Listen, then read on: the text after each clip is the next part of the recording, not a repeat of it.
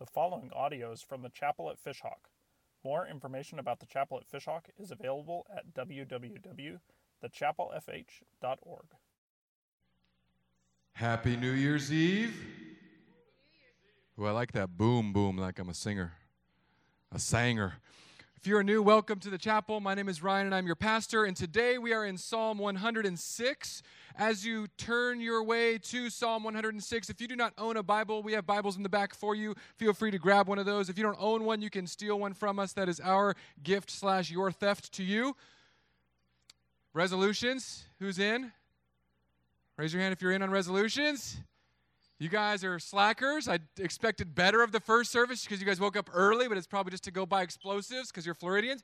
Who's out on resolutions? Who's saying no more resolutions? Just so you know, that is a resolution. You guys are nailing it at this life thing. I'm so excited.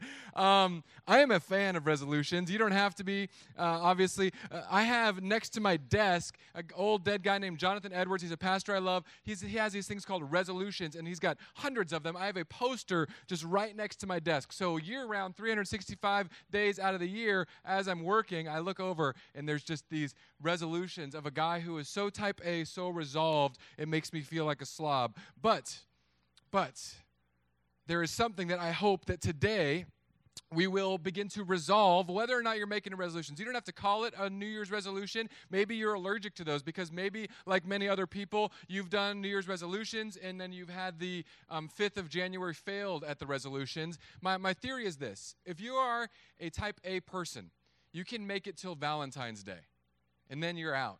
But the chapel is made up of a lot of type B through F personalities which means you guys fail by January 4. That's my theory. You, I might be off a little bit. So we're going to pray. We're going to jump into the psalm. I didn't put the scripture um, up on the board because if you were here on Christmas Eve service, our projector kept going out and going out and going out. And of course, it's working just great today. Um, but we're getting a new one because it does keep going out. So if, if you don't see me next week, it's because as they lifted me up on a crane this week to fix that thing, um, the people that are designed to go in this box, it says less than 500 pounds. And the main guy that's helping us, I, I looked at him and I looked at me and I said, this is not going to end well for us. So if I'm not here next week, if Edwin or someone else is preaching, that's what happened. I died right here near where Jared's sitting. Okay, let's pray. We're going to get into God's word. Father, I thank you. I thank you that 2017 has come and gone and that you have been faithful as you always are. And Lord, I look forward to your faithfulness in 2018. I pray for all of us here in this room, just in this service right now, that we would be rooted and grounded in your word and in prayer this year. I pray for everyone in this room right now, God, that your spirit would move in us in amazing and miraculous and mighty ways. That we would become people addicted to loving others. That we would become a people more addicted to sacrifice and giving and serving. Lord, now I ask that as we open your word, you would speak to us, that you would shine a light on areas of our lives where the light needs to be shined and that you would lift up those who are broken and give hope to those who feel like they're in a fog. In Jesus' name, all God's kids said, Amen. So we are in Psalm 106. I doubt we are going to make it all the way through this psalm, so we're just going to read a little, talk a little, starting in verse 1. Praise the Lord. Oh, give thanks to the Lord, for he is good, for his steadfast love endures forever. Who can utter the mighty deeds of the Lord or declare his praise? Blessed are they who observe justice, who do righteousness at all times. Verse 4 Remember me, O Lord, when you show favor to your people. Help me when you save them, that I may look upon the prosperity of your chosen ones, that I may rejoice in the gladness of your nation, that I may glory in your with your inheritance. We'll stop right there for a moment. So, uh, one thing that I, I love to do, and this is a new experiment that I've been doing, but the Bible talks about giving thanks, being grateful for things. And it's amazing. If you just Google the effects of gratitude on your health, regardless of religious affiliation, being a grateful person actually has amazing benefits to you as a human being. But this year, one of the things that I've begun doing recently, and, and, I want you guys to think about this, I started trying to give thanks to God every morning before I do anything else. Before I start going on Instagram or Facebook or emails or text messages, I wake up, I do my morning routine, and I go to give thanks. And I've been trying to give thanks for things that have zero relation to money whatsoever. And in the beginning, it was really hard because I am here and I was born in this country. So the things I would think, okay, no money at all. So I'm going to thank God for my health. But wait a second. I've been to India, I've been to Mexico a lot. I know that my health, in part, is because I live here because I have clean water that comes out of my faucet. It, the, the worst issue that I had over Christmas was the fact that my water filter in my refrigerator said reset the filter or replace the filter and I ordered it on Amazon and Amazon says it's going to take longer than 2 days. And I pouted. Because I was used to this Christmas routine. Like, I need a present, boom, two days later, present on my doorstep. And I don't know if you're like me, but I always sneak in like four or five extra gifts during Christmas because it goes under my wife's radar. Do you guys do that? This is my confession service, in case you didn't know, because my wife comes to the next one. So I get out all my confession here. But anyway, so I'm, I'm ordering these things, and I order a filter, and then Amazon says on their little app, it was handed to a resident on this date. And I said, Babe, were we even home on this date? No, we, we weren't even home. Who did they hand this to? So I called Amazon. No, this is one of our delivered. They handed it to somebody at your house. Well, it was a burglar, and I want my money back, Amazon. And they said, okay, we'll send you another one. This is my Christmas. Just going and, and not being thankful for things. And then all of a sudden, I remembered my morning routine. So, what is it that we could be thankful for that has no relation to money whatsoever? Friends, right? Even enemies. We can be thankful for enemies. I mean, you probably don't pray for them as much, but we should. The Bible says to. What else are we thankful for that has zero relation to money? Family, friends. Okay, those are the, the ones that come to mind. Now, what's next? Huh? Grace. That, that's zero relation to money. Grace is the free gift of God. So we've hit like the top three. Now, here's where it gets hard. If you do this more than one day in a row, all of a sudden you're like, God, thank you for my family. Thank you for my friends. Thank you for grace. And then you just start thinking, what doesn't have any relationship to money? And then you start digging deeper. And there are things, but I'm not going to tell you them just yet because I need you to do this exercise in your own head. Because this psalmist starts out with this give thanks. In our, in our day and age, it's easy to not give thanks, it's easier to give gripes. It's easier to give complaints than to give thanks. I hear it all the time. I do it all the time. It's, it's giving complaints that my filter is coming four days later because Amazon Prime didn't want to use this particular service well. It's not giving thanks, but giving complaints when your coffee comes out and it's just a touch lukewarm. It's giving complaints when something isn't quite the way that you want it. If you've got children like me, giving complaints is like a way of life. They, they speak complaints, it's their native language. English is their sec- second language. They speak complaints and they're learning English. My, my kids, they got the best gifts ever.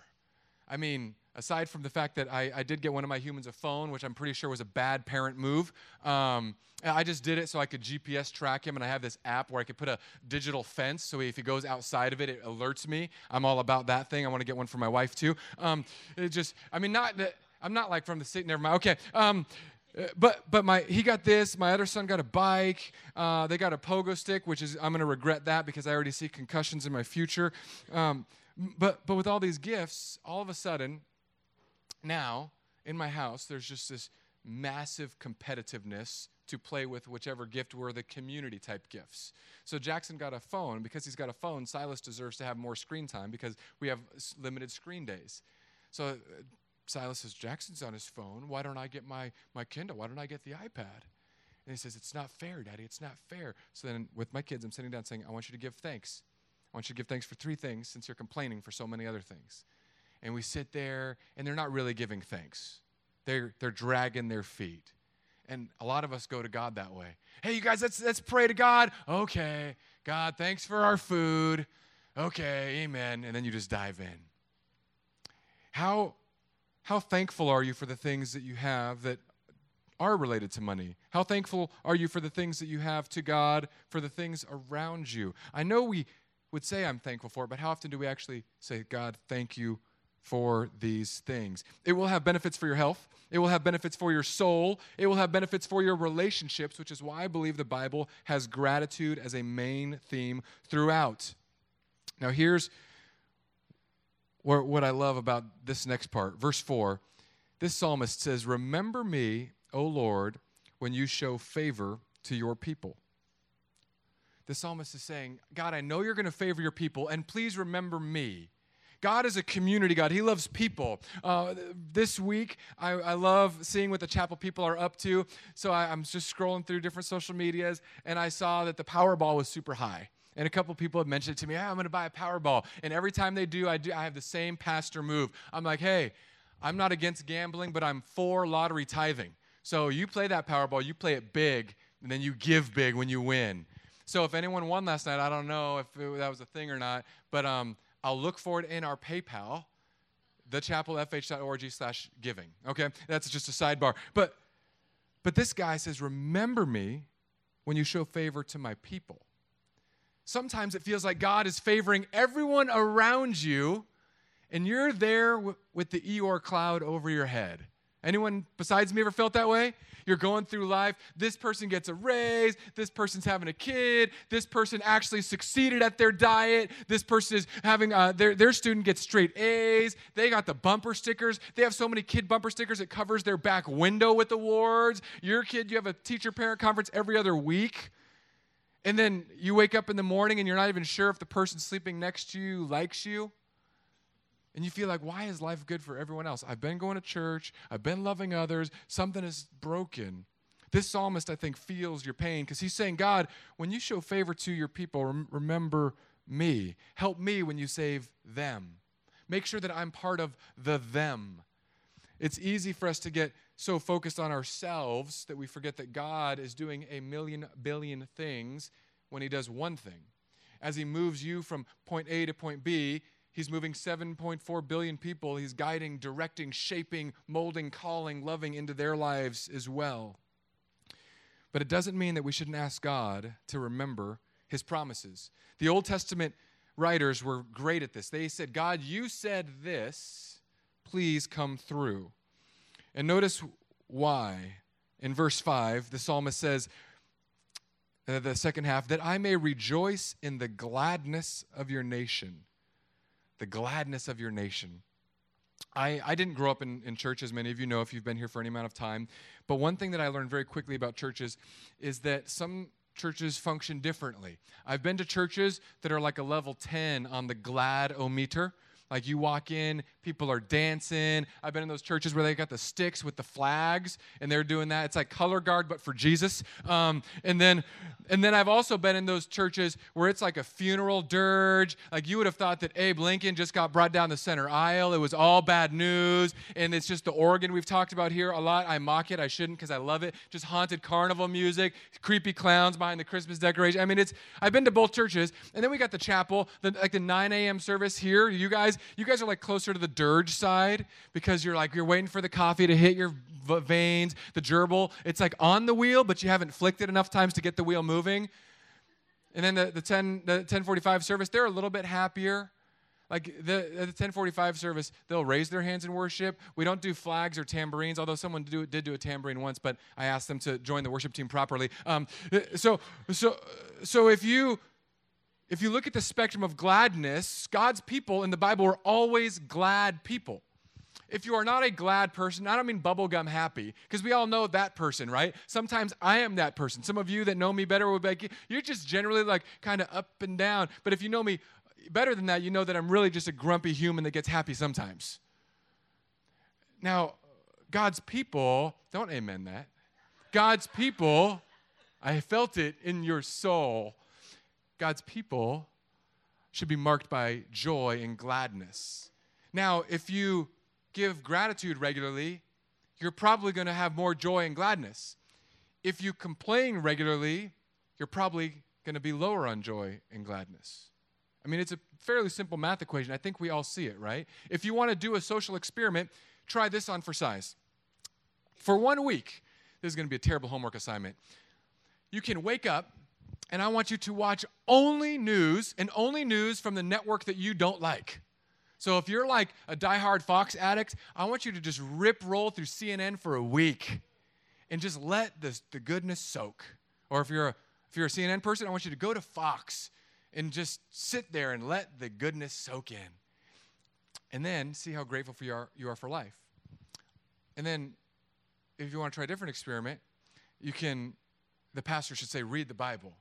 But I know that sometimes some of you read the Bible and it's difficult and it's hard. So I'm going to say this if you want to see how gratitude can work for giving thanks, um, before you read your Bible, look at a picture of something you love. And, and for some of us, it'll be different things. It, it might be a picture of your family. And I want you to look at a picture of it, get it in front of your face. For some of it, it might be like a cheesecake. Like, I'm going to be real here. We just went through Christmas. For some of you, it might be a credit card statement that you finally paid off your last thing, or maybe the last payment on your mortgage. When I pay off my mortgage, I'm framing that thing in gold, and I'm going to hang it in my office as a victory. And then the market's going to do something crazy, and I'm going to take out a second loan. Anyway, look at something that you give thanks for, and do it every morning the Old Testament people, they had a very amazing practice, and we're going to talk about it in a little bit, but they set up what the Bible calls stones of remembrance. Now, I, this is just really a pile of stones that when they were walking by another time with their family or kids, they would say, hey, this, these stones of remembrance are to remind us of what God did on this day, in this battle, in this miracle. And Fishhawk people, especially, I know that some of you do that thing where you paint rocks. Like I, I saw this. There was a, a three month period where people littered rocks all over Fishhawks and they had happy faces on them. I loved that so much. I loved it because I could paint rocks and it had nothing to do with whatever game they were playing. I just wanted to paint rocks and surprise people with weird Jesus things. So I would paint rocks and I'd throw them out here, throw them out in Park Square, just throw these rocks everywhere. I'd put Bible verses on them because I have to do that because I'm a pastor. And then I put jokes on other ones because those are the ones I really wanted to do. And it was amazing because people would find these rocks. And, and if you were in this little sub craze, people would post pictures of them on Instagram. I found this rock. And then someone would be like, oh, I know who did that rock. Now, wouldn't it be amazing if we had in our just in our lives stones of remembrance to remind us of the good things God has done because that's where this the psalmist goes. The psalmist is going to go to our forgetfulness. So we're going to keep reading and we're going to talk about how we can set up our stones of remembrance. Verse 6 Both we and our fathers have sinned. We have committed iniquity, church word for sin we have done wickedness. Now, what wickedness have they done? Verse 7 Our fathers, when they were in Egypt, did not consider your wondrous works, they did not remember the abundance of your steadfast love. So, the thing that led to sin was a forgetful memory. Now, I don't know where you guys stand on this. I, according to me, have a memory like a vault. I can remember books I read. I can remember movies I see. I can remember sounds I hear. I cannot, for the life of me, remember where I put my wallet today. And that's actually most days. And somehow the internet world knows this because the only ads I see are the ones that say, Do you lose your wallet and keys regularly? Get Tracker. You can find your wallet if you have your keys. You can find your keys if you have your wallet. I'm not going to buy it because I'm waiting for the thing that they create that says you can find all of your stuff if you have yourself because I lose everything simultaneously. And my wife knows this. Um, I will wake up in the morning, and this is a daily thing. You can ask me, What book did you read your freshman year of college in New Testament theology? And I'll be like, Bam, bam, bam, bam, bam. You could say, Hey, where are your keys? And I'll be like, Uh, uh. And then it, it's, it's bad, you guys, because my wife will say, Did you check your pocket? of course I checked my pocket. I'll go over to the dresser, take them out as quietly as possible. I found them. Were they in your pocket? Maybe. Sin comes from forgetting what God has done for us. This is why the sermon is called God's Ginkgo biloba. I know that doesn't hit for a lot of you because Ginkgo biloba was super popular around the same time that uh, Grey Poupon was, but it's this idea that if we don't remember what God has done, then we will head toward unfaithfulness in Him. And it, it's a common sense thing. If you look back at your life, and I want you to begin to try to track your life as I'm doing this, in your life, there were things that God did. There were years where something happened and God showed up in a, an amazing way and we tend to forget those things. So you can start with uh, like the day you were born, even though you didn't have anything to do with that. That was just your parents and Barry Manilow. Um, and then you've got the day you were reborn. God was all over that day. He was reaching into your life. He had orchestrated people around you. He had had people whisper conversations to you about the existence of God, the bigness of God. And then all of a sudden you say, Jesus, you're mine, I'm yours. This is amazing. And then you live a few years, and then something tragic happens. Now, if you haven't done this, even if you're not a resolution person, even if you're not a journaling person, I'm encouraging you today to do this to track your life with God, to say, God, when did you show up? When did you carry me through the difficult times, especially? So for me, it's I go 1998, great year. 2002, rough year. 2005, hardest year probably uh, of my life up until 2017, difficult year. But when I look back at those years, I used to say, man, this was a bad year. But if you think about it long enough and you give gratitude to God often enough, you'll realize that those are the years where you grew the most as a human being. It's harder to grow when everything's on cruise control. You can just take your mind off of life. You, you have your alarm, you wake up, you do the dinner, you love the kids, you love the spouse, you go to work, you do the same thing. But when life hits you hard, when things fall apart, you start grasping for God in new ways.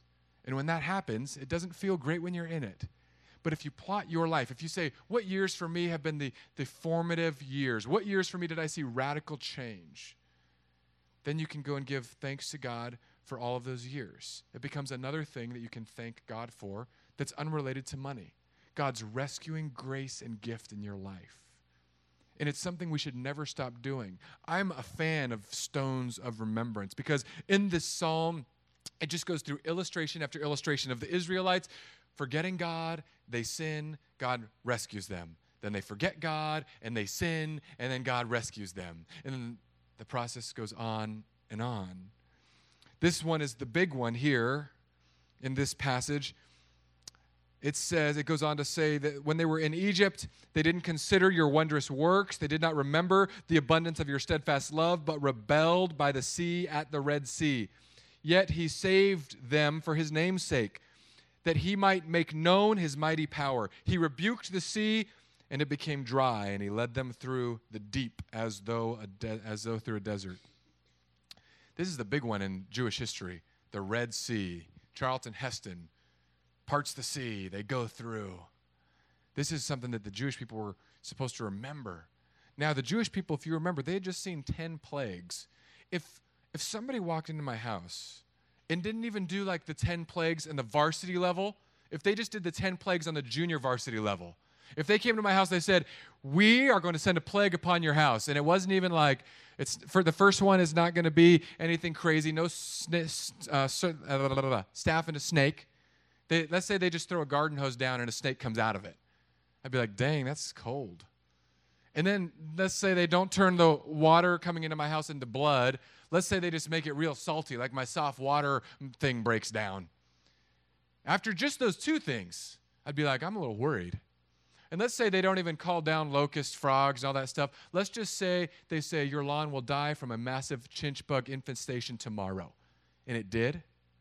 So right now we're just talking like a snake could have gone in a hose, my soft my water softener could have broken, and chinch bugs, because my neighbors don't spray properly, could have gotten into my yard. But I'd still be pretty freaked out. If I saw all these things happen back to back, 10 things, and then I saw the hardest hearted person let go all of his workforce, and then we go to the Red Sea after I had seen God do miracle after miracle after miracle, and then the Egyptians are coming. I think I, I hope that I wouldn't be like the Israelites, but I have a hunch that we all would. And then we're all going to die here. And then what do you do after God parts an ocean and you walk through it, and then it closes and destroys all of the Egyptian army? How long does it take you to forget that? Some of you are thinking, I'd never forget that. Well, how about when you're angry at God, just right after that? So you build a fake God, a golden cow, and you worship that thing while the God is giving his law up on the mountain to Moses. Well, I, I wouldn't, I don't think I would forget as fast as those people would. What about when Moses comes down, throws rocks at this golden calf, and it explodes, and then goes back up to get the second copy of the Ten Commandments and comes back down? What about when you're then leaving there in the wilderness and God makes Krispy Kremes fall from the sky? Krispy Kremes is the modern equivalent for manna. Um, and you get free donuts every morning.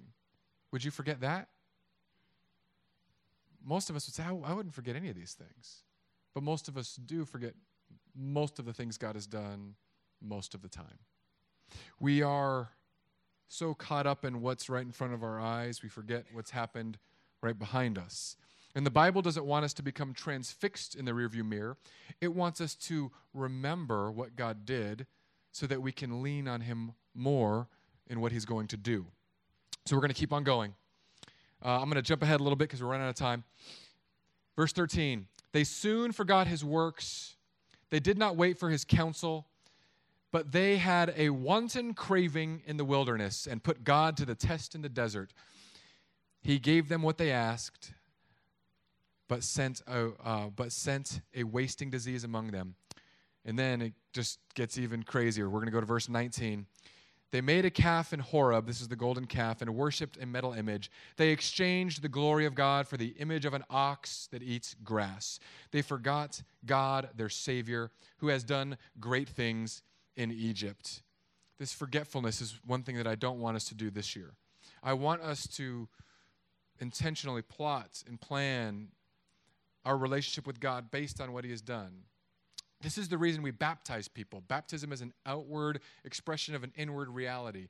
I would love it if we started setting up stones of remembrance set up stones where God does amazing things for you. If you need me to set up a place, maybe we'll just have one of those weird little sand rock gardens out here so you can set up stones of remembrance and remember when one of your kids made a decision to follow Jesus, when you were baptized, and we'll just get stones piled up. If you want to be like me, litter stones all over the place. If you we live in Florida, you can go to the beach literally 360 days of the year because if you go this week, apparently you're going to get snowed on or something crazy. Um, Go to the beach and go carve something into a tree. Is that legal? My cops aren't here today. Go carve something into a tree. Set up stones at your favorite beach, hidden, hidden and tucked away to remember. So when you go there with your kids, you could say, hey, this is to remind us of what God carried us through in this year. Some of you, your stories for 2017 had difficult themes, difficult trials. Some of you need to go set up a boulder of remembrance this year some of you need to go to Alderman Ford Park and claim one of the what we call hills in Florida. You need to do it so that when you go there with your kids, you can remember. When you go there by yourself to pray, you can remember. A bunch of our guys have been going to Apollo Beach to pray. We should probably start lighting up those jetties, claiming those rocks, putting chalk messages on them to remind us or the next guy that's coming that God has done great things. If you read Psalm 106 this week, which I'd encourage you to do, you're going to see a picture of a God who, no matter what his people forget, God keeps showing up. God says, You've sinned, you've walked away, but I'm here. And there's some pretty graphic language, which is why I skipped a couple of the verses and didn't want to go too far. I know that some of you are going to read the Bible just because I said there's graphic language. I'm okay with that. There's graphic language, by the way, in almost every book of the Bible really graphic in the Song of Solomon. I know like everybody's like, I'm going to read the Bible today. Don't start reading the Bible today because then you'll mess up your whole reading plan that you're going to fail by January 4th. But today, begin to remember what God has done. If you can't dig back deep, just dig back through this year. Remember the times of faithfulness, the things that He's kept you from, moved you on from, rescued you from. And then the last thing from this text that we'll talk about today is that when God was angry with the constant repetition of his people betraying him and forgetting him, in verse 23, it says, Therefore he said he would destroy them, had not Moses, his chosen one, stood in the breach before him to turn away his wrath from destroying them. God said, I can't deal with this repetitiveness. And this was God having a conversation with Moses because God was trying to bring the best out of Moses, just like he's trying to bring the best out of you. And God said, I'm going to come down and destroy them, and we're going to do a reboot. And Moses said, stood in the breach, stood in the gap. Now, Moses can't stand in the gap for you. I cannot stand in the gap for you. I stand in prayer for many of you often. But there is one person alone who stands in the gap. One person alone who you can go to every single time you fail, every single time you feel like you don't measure up, every single time you definitely don't measure up. And Jesus stands in the gap. This is one thing that I will never stop saying. This is the drum I will never stop beating that we are worse than we think we are. And that's glorious news because that means Jesus loves us more than we could imagine. When you are at your absolute worst, believing in Jesus, God sees you as his absolute best. When you are at the pit of bad things, bad life, bad decisions, bad sin, the swamp of bad, if you're, if you're turned toward Jesus, God sees only his goodness. It covers all of your badness. You cannot outrun God's gift. Remember that this year. That is my only plea. Um, let's pray, and then we will do our offering. Father, I thank you that you would love us in such a radical way to send Jesus to stand in the gap. Lord, I pray that this year would be a year of remembrance, that unlike the Israelites, we would remember all that you have done for us, all that you have carried us through. Lord, give us a memory like a vault when it comes to your spiritual rescuing works in our lives. And Lord, help us always to remember who stands in the gap. Lord, help us not to be moralistic, religious people who try to earn our own way and impress others with our morals. Help us rather to be people who are thankful and grateful for all that you give us and all that you do. Father, I, I pray for those in this room who are far from you, who still have questions about you, that you would simply be present in their life this week, that they would begin to see your guiding hand through the, the difficult seasons they may be going through. And God, I do pray for 2018 that resolutions regarding your word would be kept, that we would be resolved to live more faithfully and fully for you. In Jesus' name, all God's kids said,